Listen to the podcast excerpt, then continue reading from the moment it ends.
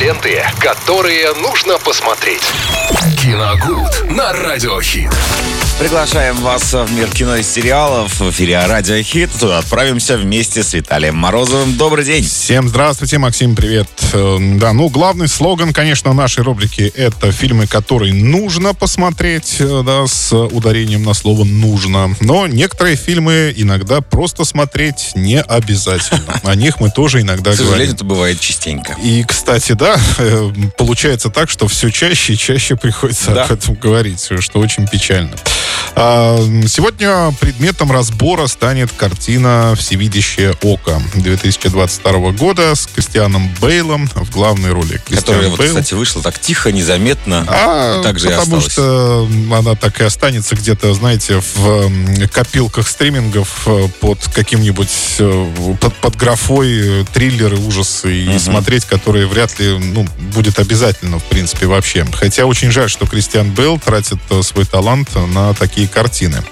А, Кристиан Белл, напомню, исполнитель в роли Бэтмена в трилогии Кристофера Нолана. Ну, у него вообще много хорошего кино. И поэтому в первую очередь, на, ну, конечно, подкупаешься на лицо на постере. Да, но там- особенно обидно после недавнего его Тора, что он из одного не очень нет, кино в вот другое. нет. Вот здесь, опять же, вот кто-то мне уже со мной спорил, я не согласен. В Торе, мне кажется, Кристиан Белл сыграл Нет, великолепно. понятное дело, что он сыграл А великолепно. он а один фильма, вообще там был во всем фильме, на которого было как-то Ну. еще приятно смотреть. Вот. Еще на Но- Козлов. А, что? А, ну да.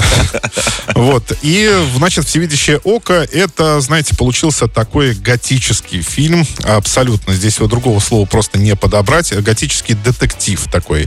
А, Потому что там э, Кристиан Бейл, э, один из констеблей, он раз- расследует преступление, которое произошло в корпусе военной академии. И все Там- проходит в Англии.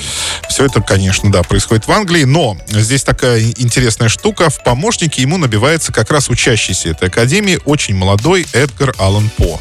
Да, Тот самый, который потом будет писать, э, ну, одни из, наверное, одни из первых таких детективных э, Да-да-да. романов жанровых. эм, Вот. И э, будет, и он уже пообещает в этой картине, что как раз своего первого сыщика он спишет именно вот с Кристиана Бейла, потому что они вместе расследуют это преступление. Завеска, в общем-то, там достаточно интригующая. Находят одного кадета мертвым. э, нужно расследовать, потому что преступление достаточно жуткое, нужно его расследовать. э, И, собственно, эти двое приступают к расследованию. Ну, вроде бы все неплохо.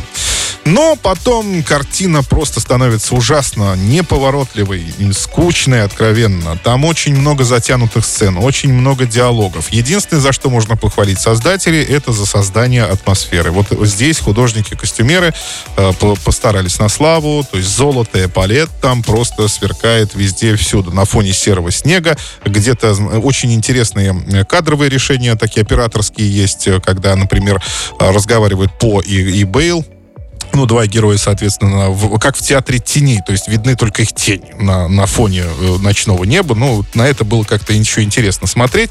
Но в целом расследование получилось очень вялым. Но и, э, конечно, зри- как ни странно, зрительский интерес у этой картины достаточно высокий. И в основном все хвалят э, очень э, хороший сюжетный твист в самой концовке. Но когда я, мне пришлось ну, просто натурально терпеть, даже чтобы дождаться, ну что ж там будет в концовке.